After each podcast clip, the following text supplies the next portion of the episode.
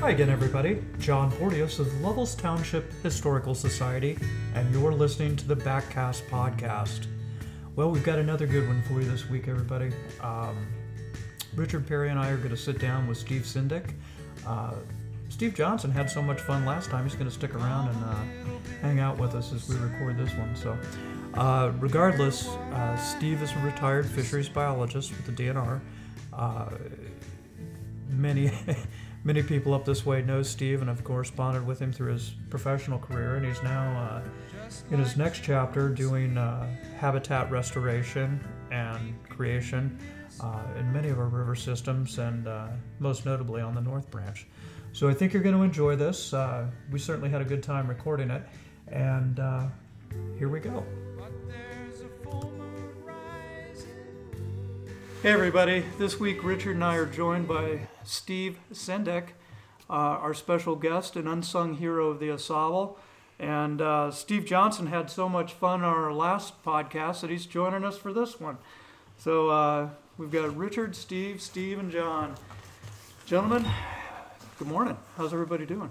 Good morning. It's going good. We could start our own country here. Exactly.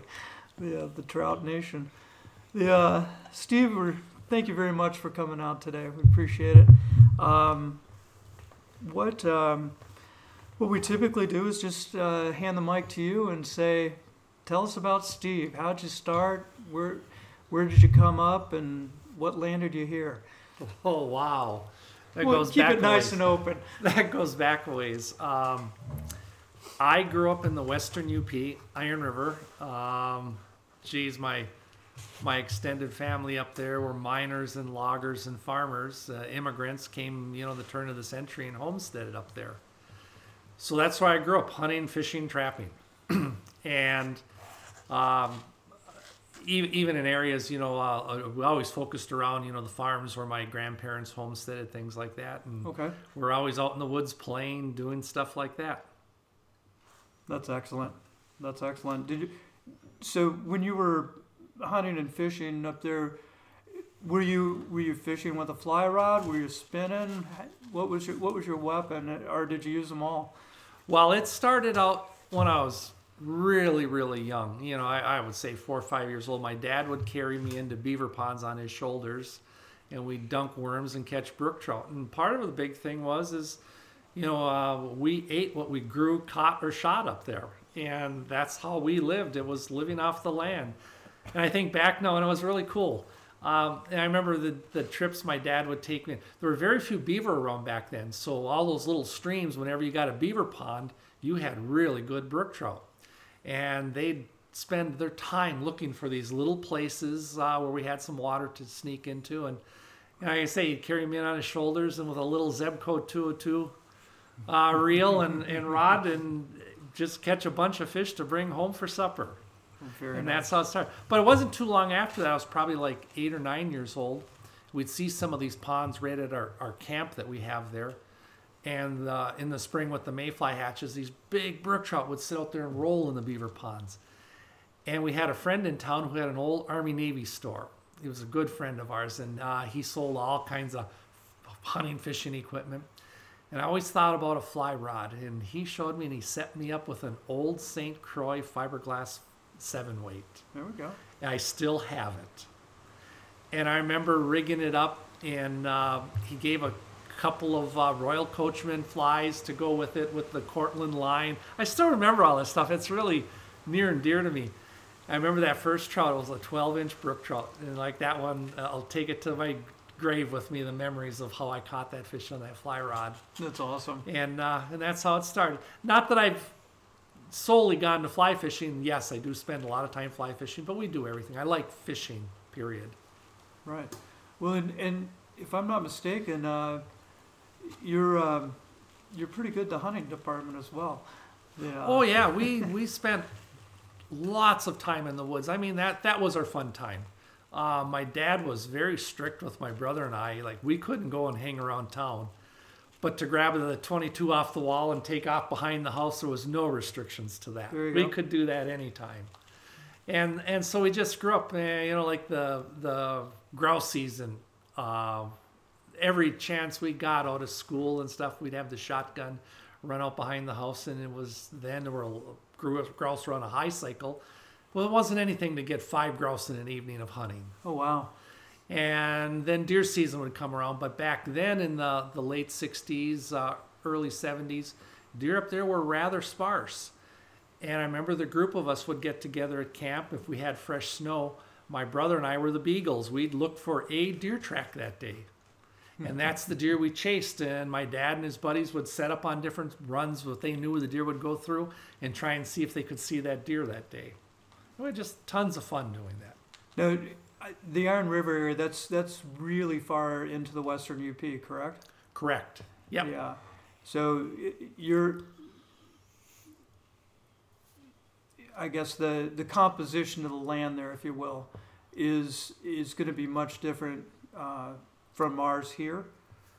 Yeah, the streams up there um, are Big Stone, uh, the, the Laurentian Formation there. Uh, they're a lot more flashy. You get a rain, they come up. They freeze in the wintertime. But you still had some really good springs and some good trout water. The Iron River, the Brule River, South Branch Paint, uh, Cook's Run, all of those streams. And those are just the main main ones that everyone hits. But my dad knew all the little tributaries, you know, Golden Creek, Stump Creek, Silver Creek, Morrison Creek, Defiance Creek, all those places that we spent more time on. And I know lately when we've been going back there, like with, with my boys now, um, a lot of those smaller trips, they don't get any pressure. Uh, sometimes we're the only ones in there that year Oh, that's to awesome. fish them. That's awesome. And it's primarily brook trout fishing. Yeah. Well, i- am I remembering the story correctly that, is it your son's fiance? That, uh, took a, a ginormous brook trout or something? Yes, last summer, Got her a Um, specification or class? Shayna, she's she is good at fishing, and she is getting to be an expert at fly casting and stuff. And we took her up there. Uh, it was uh, or Nick took her there last summer and floated her on some of those beaver ponds, and they had a fabulous afternoon fly fishing. And they caught probably a dozen fish over 14 inches. And her largest one that day was 17 inches. I think it was second in the state for the Master Angler program last year. Wow. That's a big brook trout. Big brook That's trout. That's a trophy, uh, in these waters and Yes. this area of the world anytime. That's awesome. Well, except for a coaster maybe, but. Yeah, right. And we're quite a ways from the coasters. we're not doing those. But it The, just goes to show, you know, if the if brook trout have a chance to live a while and aren't pounded too hard, they they can grow up to nice size. And when I grew up, you know, uh, a lot of the fish we caught were you know seven eight inchers, and that's that's what we ate. And I remember a lot of the time, you know, if we got a 14, a 12 or 14 incher, that was a huge brook trout. Oh, yeah. And it's kind of common that today the same thing Pretty much too. still is. Yes. Big fishy. Yeah. Yes. Awesome. Well, so given kind of an awesome upbringing and everything, was that all motivation and uh, spurring you to pursue your education and the career that you did? Well, not not necessarily. I mean, um, we grew up in a, a labor type family. You know, you always worked. There was always chores to do. We, as kids, went out to the uncles' farms and helped them with haying or or picking potatoes, all that kind of stuff. So there was always work to do. We, you know, it was you always did something you were expected to. So when I went to high school, um, you know, and, and like my dad had worked in the mine, so my thing is I thought I was going to get into the trades, either welding or machining or something like that. So I took a vocational program in high school, basically. But I did take college prep. I don't know why, but I did. And I had an exceptional biology ecology teacher there. Um, we got along tremendously. His name was Silvio Polich, and, and uh, he's the one who steered me. And it was like in my senior year, uh, he asked me off the side, he says, What what's your plans? I says, Oh, I'll probably go get some uh, internship or apprenticeship or something like that and l- look for work. He says, You ever thought about college?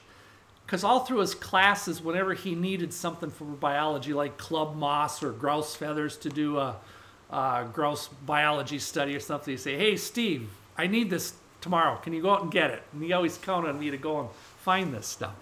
So, anyways, he asked me, he says, what, what do you plan on doing? He says, You ever thought about college? I said, Well, uh, yeah, maybe. I don't know. And he says, You really should. And he says, You know, there's the DNR and all these different careers. And so I said, well, I thought it'd maybe be cool as a game warden or something. He says, What about a fish biologist? He says, You really like fishing and stuff like that. I says, Well, yeah. He says, I'll help you apply. So we went through all the papers. He, because he was a graduate of the University of Michigan, and he was in his last years of his career, getting ready to retire. So he helped me fill out all the papers and everything. And the only school I applied to was U of M, and I got accepted.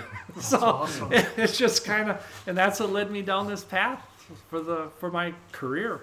That's incredible. That's a big jump uh, from the UP down to Ann Arbor. Is that um, being the only school you applied to just because that was going to offer you the best course of study? Yeah, well, he went there, and I think that's why he Ah, was biased okay. towards it because he went to U of M, Sure. and uh, I knew they had a, uh, you know, after I started looking into it, they had a really good natural resources curriculum there and things like that. And one of the the main professors in fisheries management uh, was Karl Lagler, and he went way back, you know, as a, as a fisheries professional throughout the world. He did a lot of consulting around the world, and he ended up being my faculty advisor. And also, while I was there at school too, um, I worked, and I got a um part-time job with the DNR, and it was at the Institute for Fisheries Research.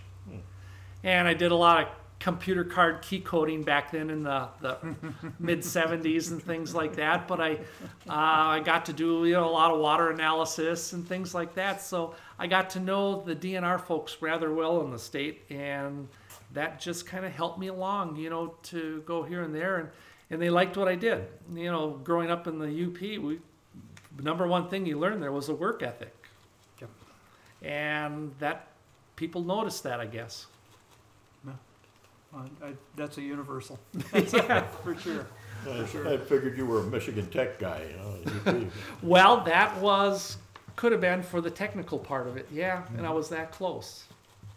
But I don't regret it. It was, uh, you know, I, I'm one of those fortunate ones who ended up having a career that was, uh, you know, you could live your fun every day. kind of dovetailed right into your past and your future. yeah. Yes, yes. That's uh, it's it's interesting because that's kind of been a common refrain amongst a lot of our guests that they've they've their life has led them, you know, on a path that allows them to pursue a passion and, and have fun in their workspace rather than, you know, the drudgery of some.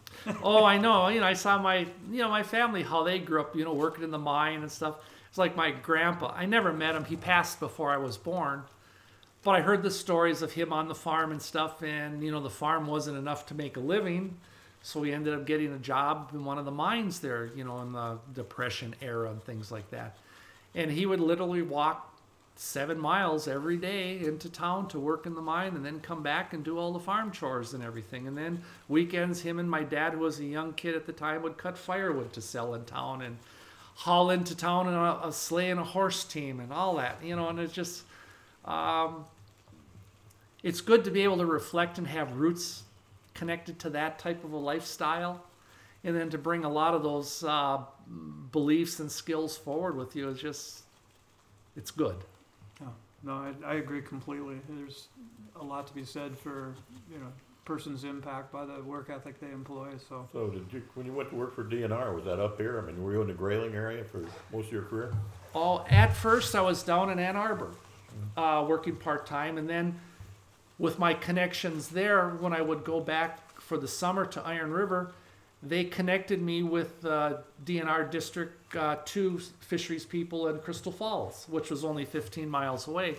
So I had summer jobs with them, and we did surveys and egg takes, muskie egg takes, walleye egg takes. Uh, and also then I started uh, running a crew for stream habitat restoration. The first stream I worked on up there for habitat restoration was the middle branch of the Ontonagon River uh, over by Watersmeet. And it was a really, really how close top, is that to Bond Falls? not too far. It's part of the Ontonagon system. Yeah, that's a beautiful piece of water. Yes. Yep. Got to see that recently. And like gorgeous. north of us, see, we the streams that I grew up on ran into the the Brule Menominee system, the border along Michigan, Wisconsin. Okay. But you go a little bit north and you get into the Ontonagon system or the Sturgeon system, where like the Jumbo River and all those that ran to the north up to Lake Superior. So we had the best of both worlds there in the western end of the UP. Oh yeah. it's a it's a beautiful part of the world. I- Yeah, there were there were just tons and tons of streams and and streams that were just tucked way back in. You know, if you didn't know, and a lot of them we learned from from trapping. Uh, we made a lot of money selling furs through the winter time, and beaver trapping was one of the prime uh, motivation things that we did. And so you learn a lot of these creeks and streams where the beaver were, and you found out where the trout were, and you found the ponds that you wanted to fish, and and that was all part of it. That was our life was focused in the woods, roaming around. You know, we we heard Steve talk a little bit about beaver on our last episode. and they, Yeah, uh, UP trapping too on the Misery River. Oh yes, yep. Yeah, the trapping back in those days is you had a a two week beaver season. That was it, and it was typically mid April. And when you got your license, you got either at first it was six tags, and then they really liberalized it. You got eight tags, so you could only trap eight beaver, and that was the limit. And it's not that there were a lot around then, but there were a few spots. And if you found a beaver pond, you kept that secret because that was your honey hole for the spring trapping for you to go ah, into. Okay.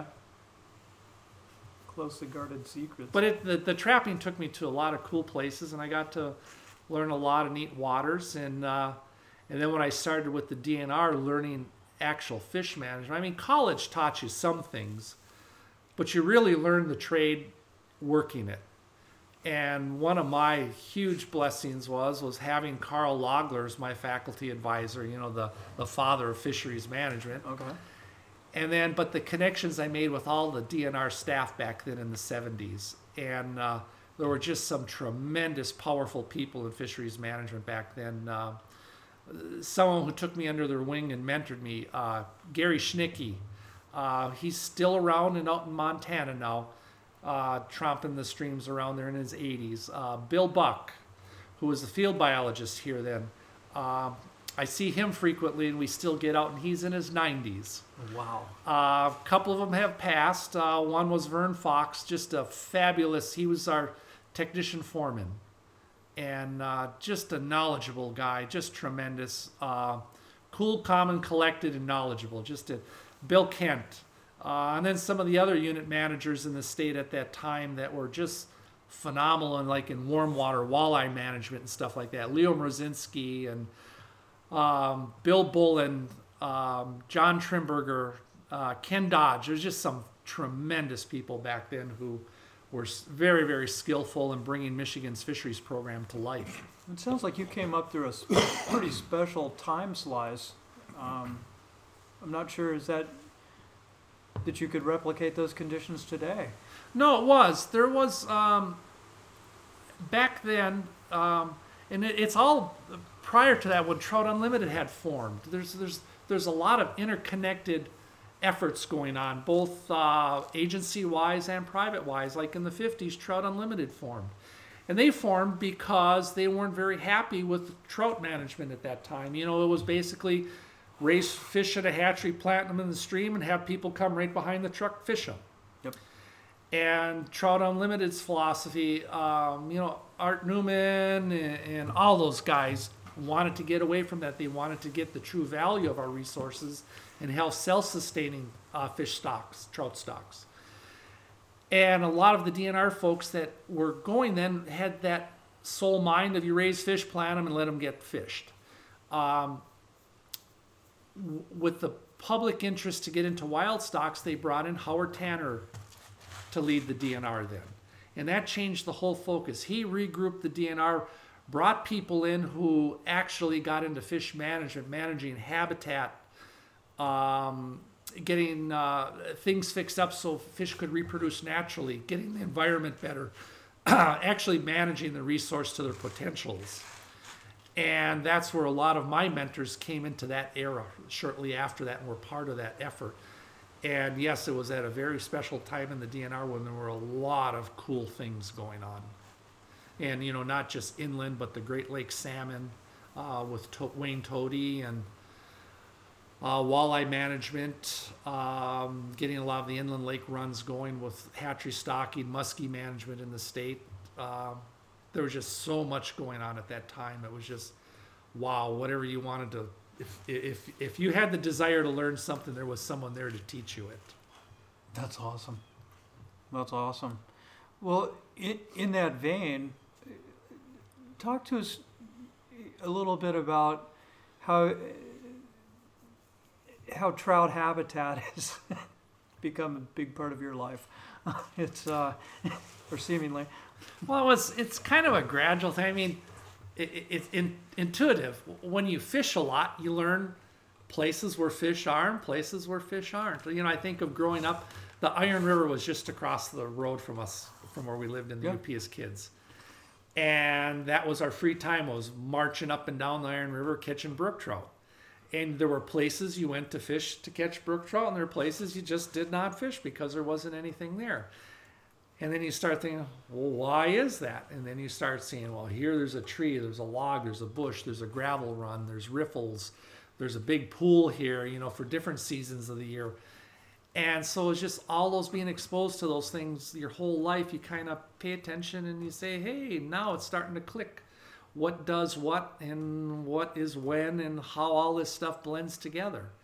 And then in the fall, when you're deer hunting, you cross these little streams and you see all of a sudden there wasn't anything in that creek and now it's full of brook trout spawning. You go, oh, now I see the reasons why. And you know, all these little things start coming together.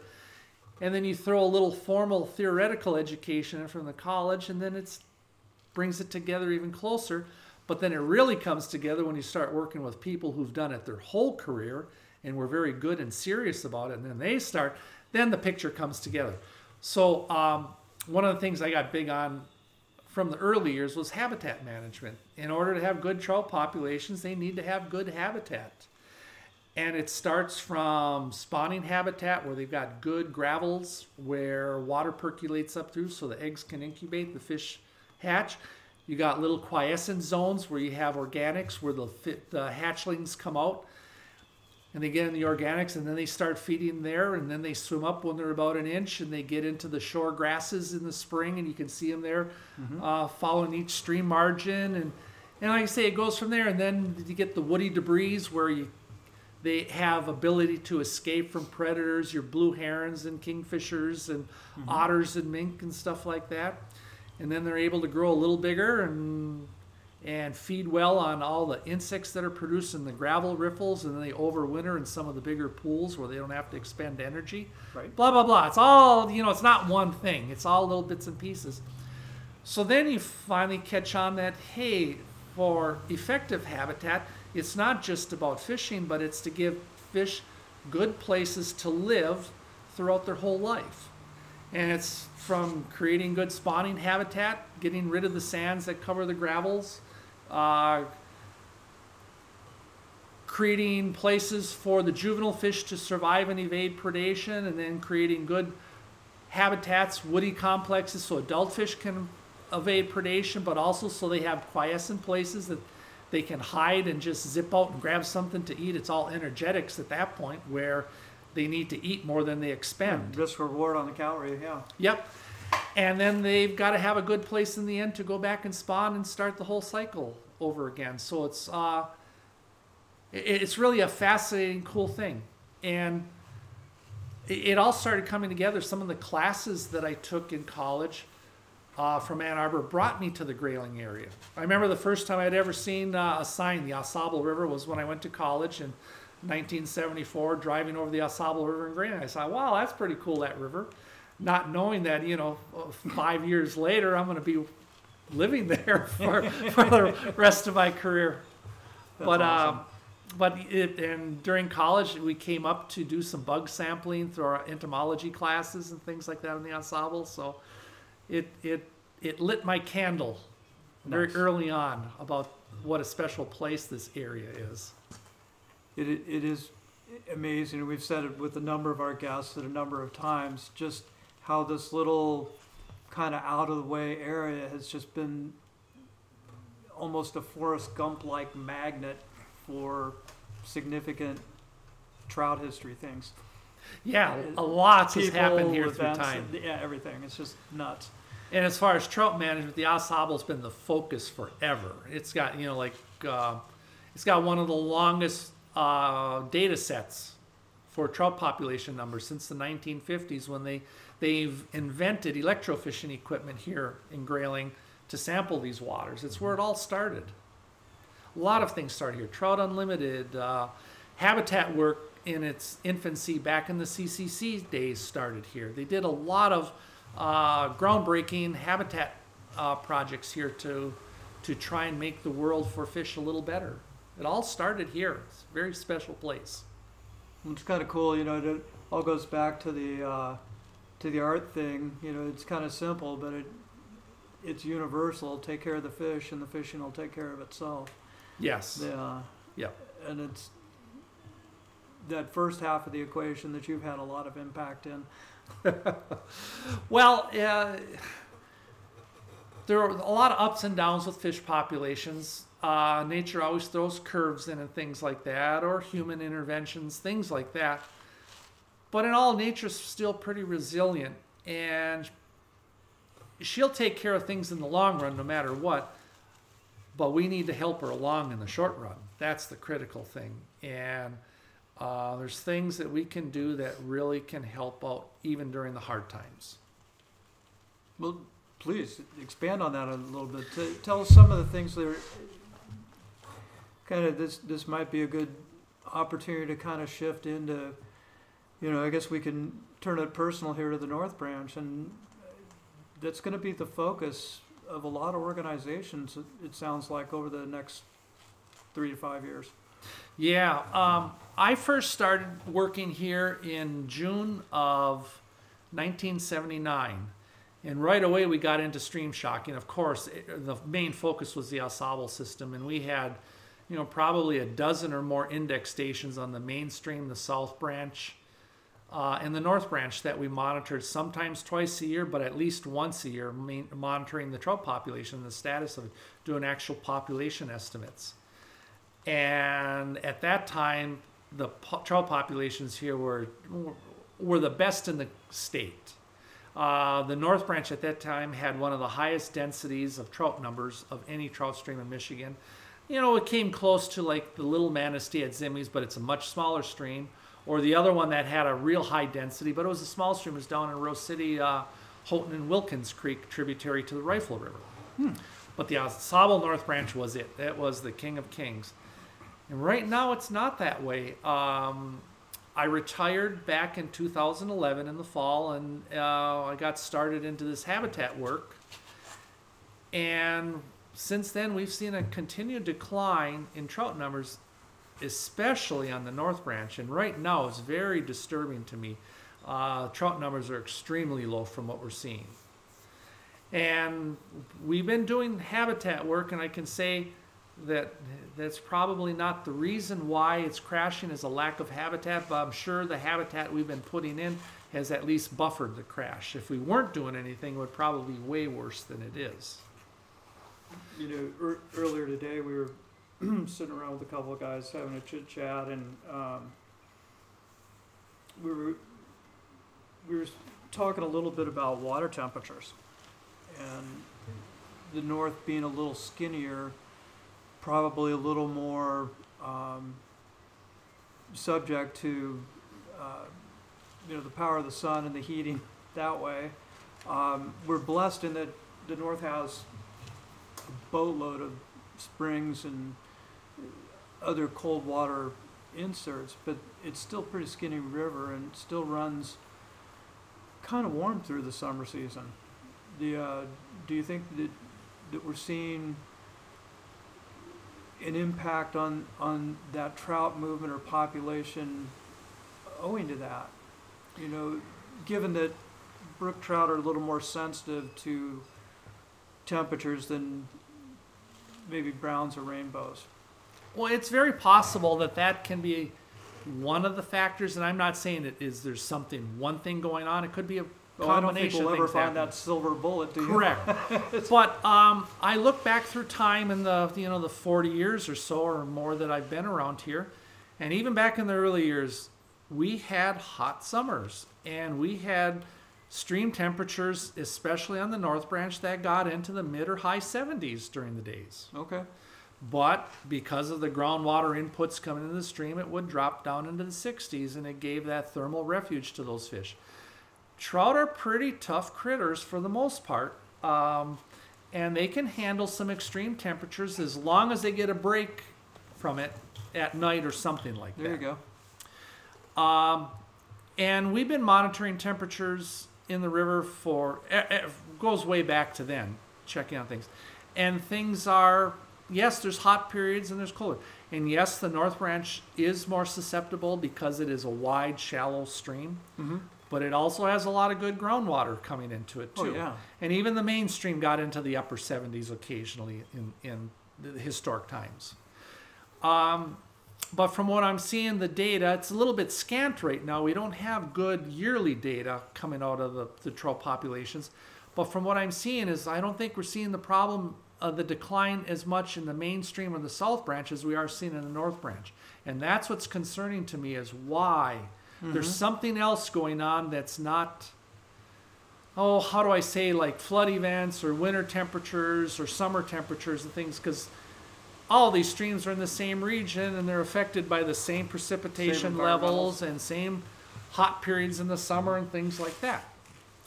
And we're not seeing those declines. And to see the North Branch go from one of the highest trout densities to a relatively low trout population, that's that's what's got me worried and we need to get a concerted effort somehow to start looking at those variables that could have influence on it. And some of them have been looked at historically, like predation for one. Uh, Gaylord Alexander uh, was the head of Trout Creek Res- or Hunt Creek Research Station for many, many years, and they did population studies. Him and Doc Shetter way back when. Uh, so we could do something. I don't see, you know, numbers exceptionally high on the North Branch compared to the others, uh, mainstream and South Branch, that would indicate that there's something different predation wise going on in the North Branch. Uh, water temperatures, you know, we have high spikes in both. Um, we did Mason Griffith and uh, U.S. Geological Survey and Angles de Ausable and North Branch Area Foundation all banded together and did a, a, a new technology type uh, water quality sampling. We're looking for organic compounds, historic pesticides, and things like that a few years ago. And they did find uh, chemicals, I think it was like 20 some, 25 or 28 different chemicals that are very toxic to fish. Granted, they were at low levels at that time. I think it was in May or June when they sampled for one month with this new technology. But um, they're there. They're called legacy compounds, organics like DDT, PCBs, things like that, organic compounds. Right. So um, they individually they were low levels and they didn't seem like they would have an impact on trout populations. But we don't know the other 11 months of the year what those levels were. This was a snapshot at one month. What's the source on those things? Are they just leaching out of septic systems or landfills? Yeah, or well, what do you think? um, it, all of the above. Um, the other thing that we have is golf courses that use a lot of herbicides and pesticides, and many of those chemicals are used in that that uh, grounds treatment, things like that manage, management. Um, we have a, a military airfield or bombing range on the one side of it that has the potential um, they've looked at it in the past and they really didn't see anything significant coming in. But that was a number of years ago. It was probably 20, 25 years ago when they did that study. It could be they didn't want to see anything too. Right. And the other thing that uh, it's possible is there's a oil and gas antrim formation in the headwaters that they do a lot of uh, uh, gas wells and oil wells. And recently they've been, they're older fields and they've been fracking the, the Try to go back in and get formations that second round. to to make them more productive. And I know there was a, a situation not too many years ago in Pennsylvania in the same oil f- gas fields where they fracked and it caused methane to bubble up through the fractured gases into the stream and it chased the trout out. So there's a lot of potential things, and uh, and I hope we can get the horsepower behind it to start investigating these things, to start looking at. As a, as a fish biologist, you know, we, we're not trained in a lot of those type of things, but there are a lot of people out there who are, who are good in the field, and I think we got to start blending those interests together to start looking at these things. You know, just kind of empirically, you know, the, uh, two or three years ago, the fishing fell off really bad, and then I understand that that was attributed to an avoidance event. It wasn't a kill, but it was an avoidance, somebody chased the fish out. And am I understanding that right? Is that? Well, that's one, One theory. Speculation. One Yeah. theory. Yeah, But- yeah. You know, again, just from observation, the fishing is better the last couple of years, but still, it's not, uh, it's not tremendous. And we did see uh, with our with the crews on the river this summer doing the habitat work, we did see a few more fish. And also, we had the good fortune to partner with Grand Valley State University, where Dr. Mark Luttenton came up and did some. The last couple of years, been working on juvenile.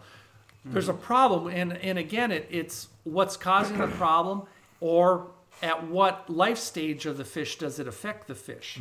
And so we're trying to learn these pieces of the puzzle to put them together to see where it happens, and then you can kind of tailor where you need to investigate the potential causes of that failure at that certain life cycle, if that's what's occurring here. So we're getting some cool juvenile uh, information and comparing it to the past, and we just finished up the sampling, and um, I just got a little glance at the outcome, the data, in looking, but we had uh, relatively low numbers of juvenile production. Uh, survival's not that good. Uh, we lost a lot of them during the summer, which isn't unusual for fish, though. That's when the most mortality happens at them. And the low numbers of juvenile fish isn't unusual because the volunteer groups are also doing redd surveys in the fall, documenting how many fish are spawning and where they're fishing, or wh- where they're spawning and how many are out there. And those numbers have been kind of on the decline, or at least in certain areas, they've been significantly lower. So that would, in, in essence, produce fewer juvenile fish. And then, so those are all the little pieces of the puzzle we need to start putting together, looking at different life stages and getting very serious about what's happening to the fish and when, and also where in the river. It seems like the problem of lower uh, numbers of trout are in the upper reaches of the river, and as you come down, there's more trout present. At least that's what the anglers are finding and, and talking Yeah, about. that's what I'm hearing in the shop, yeah. Oh, yeah. I, I think we're all hearing the same general thing. And the further downstream we go, obviously, the deeper the uh, water depth and the uh, more accommodating holds, if you will, um, than up in our little skinny water uh, where there aren't as many. Well, historically, though, that skinny water was the Oh, dude, place I- for them. I- so It, that, it's like, where did these guys go? right, and, and that's what's so frightening to me is that it it's happened over a period of time, but it really came to head more recently. And so, was there an event of something that happened? Um, like the one of the theories, there was a, a cold winter, anchor ice formed, uh, high flows in the spring destroyed the, the reproduction cycle at the early life stages and, and killed the fish when they just hatched out and got washed them down. But the same winter happens on the mainstream. And we're doing habitat work there, and also the Trout Unlimited's done some shocking surveys there on some of these new areas, for example, like above grayling.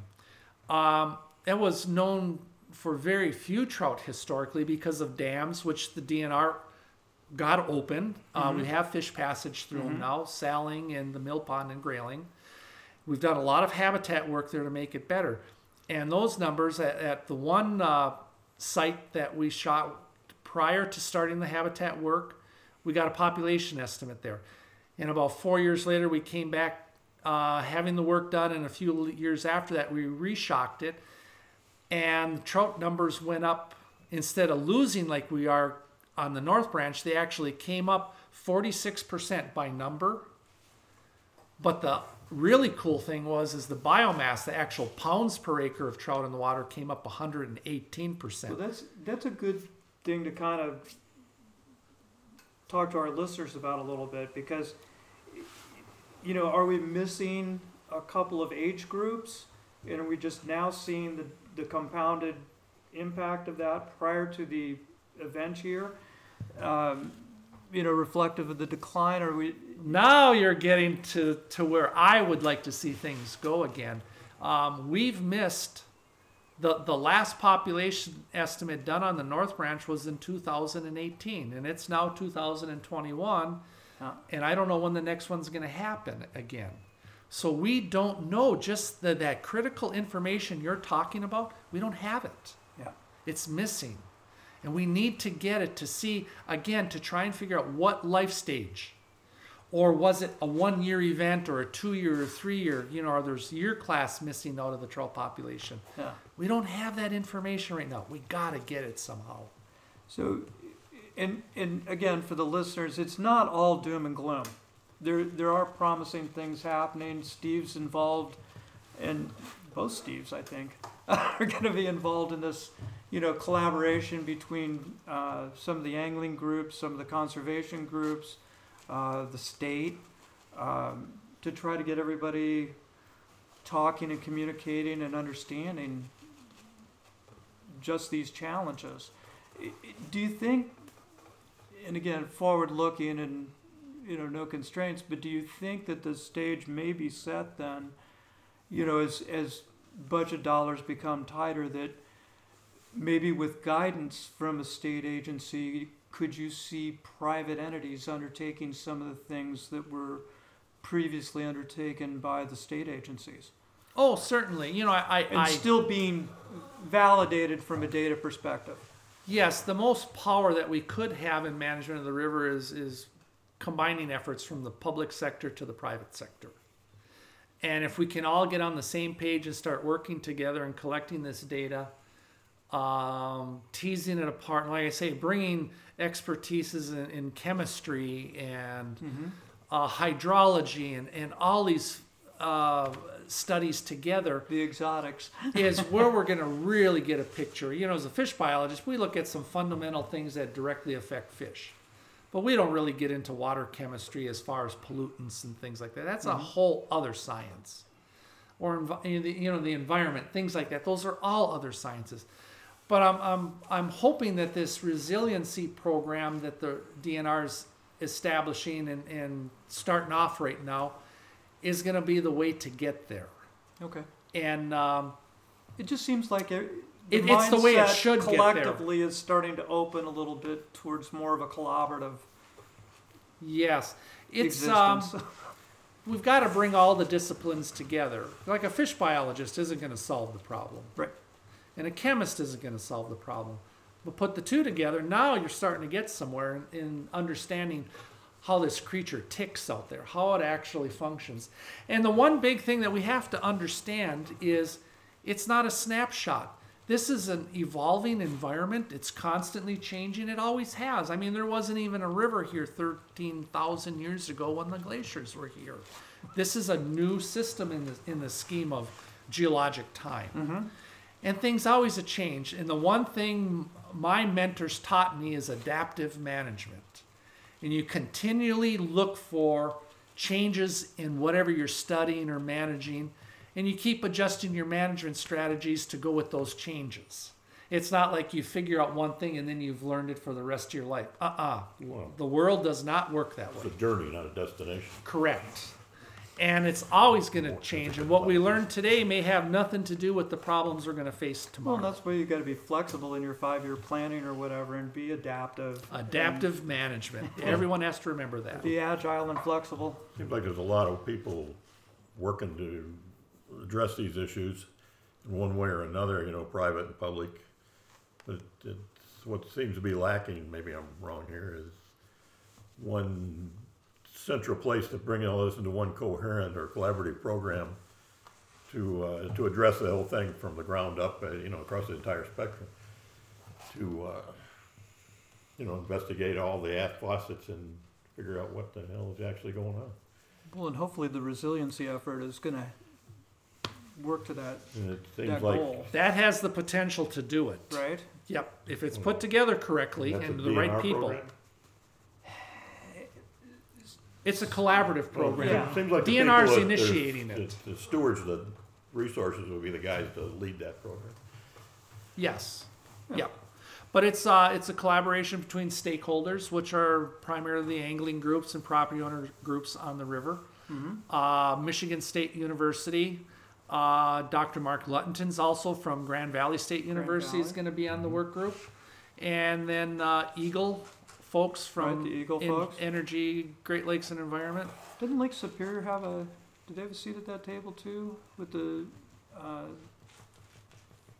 I don't Uh, recall that. I I'm don't not sure. I know that they're one of the groups involved in Well, they've they've they've got. Um, the Mayflies or whatever. students going into the system and, and looking at different things for some of their senior research projects and that. Um, so that, so they are down here too, which is good. Yeah. It's wonderful. And then, uh, of course, you know, then the DNR has to be the main player in it too. As they're the ones who are actually responsible for management of fish and game populations in the state. That's their task. Well, they are the stewards, yes. Yes. Nice. So we have a lot of hope that you know the things are going to start clicking. Of course, I'm impatient. I want it now. Oh, well, we're humans. We want everything right now, when we want it, where we want it, now Well- we want it. And I'll admit I'm selfish. I want a good place to fish. Well, to be sure, to be sure. The um. Well, so again, maybe looking forward a, a year or two in, you're you've been doing a lot of uh,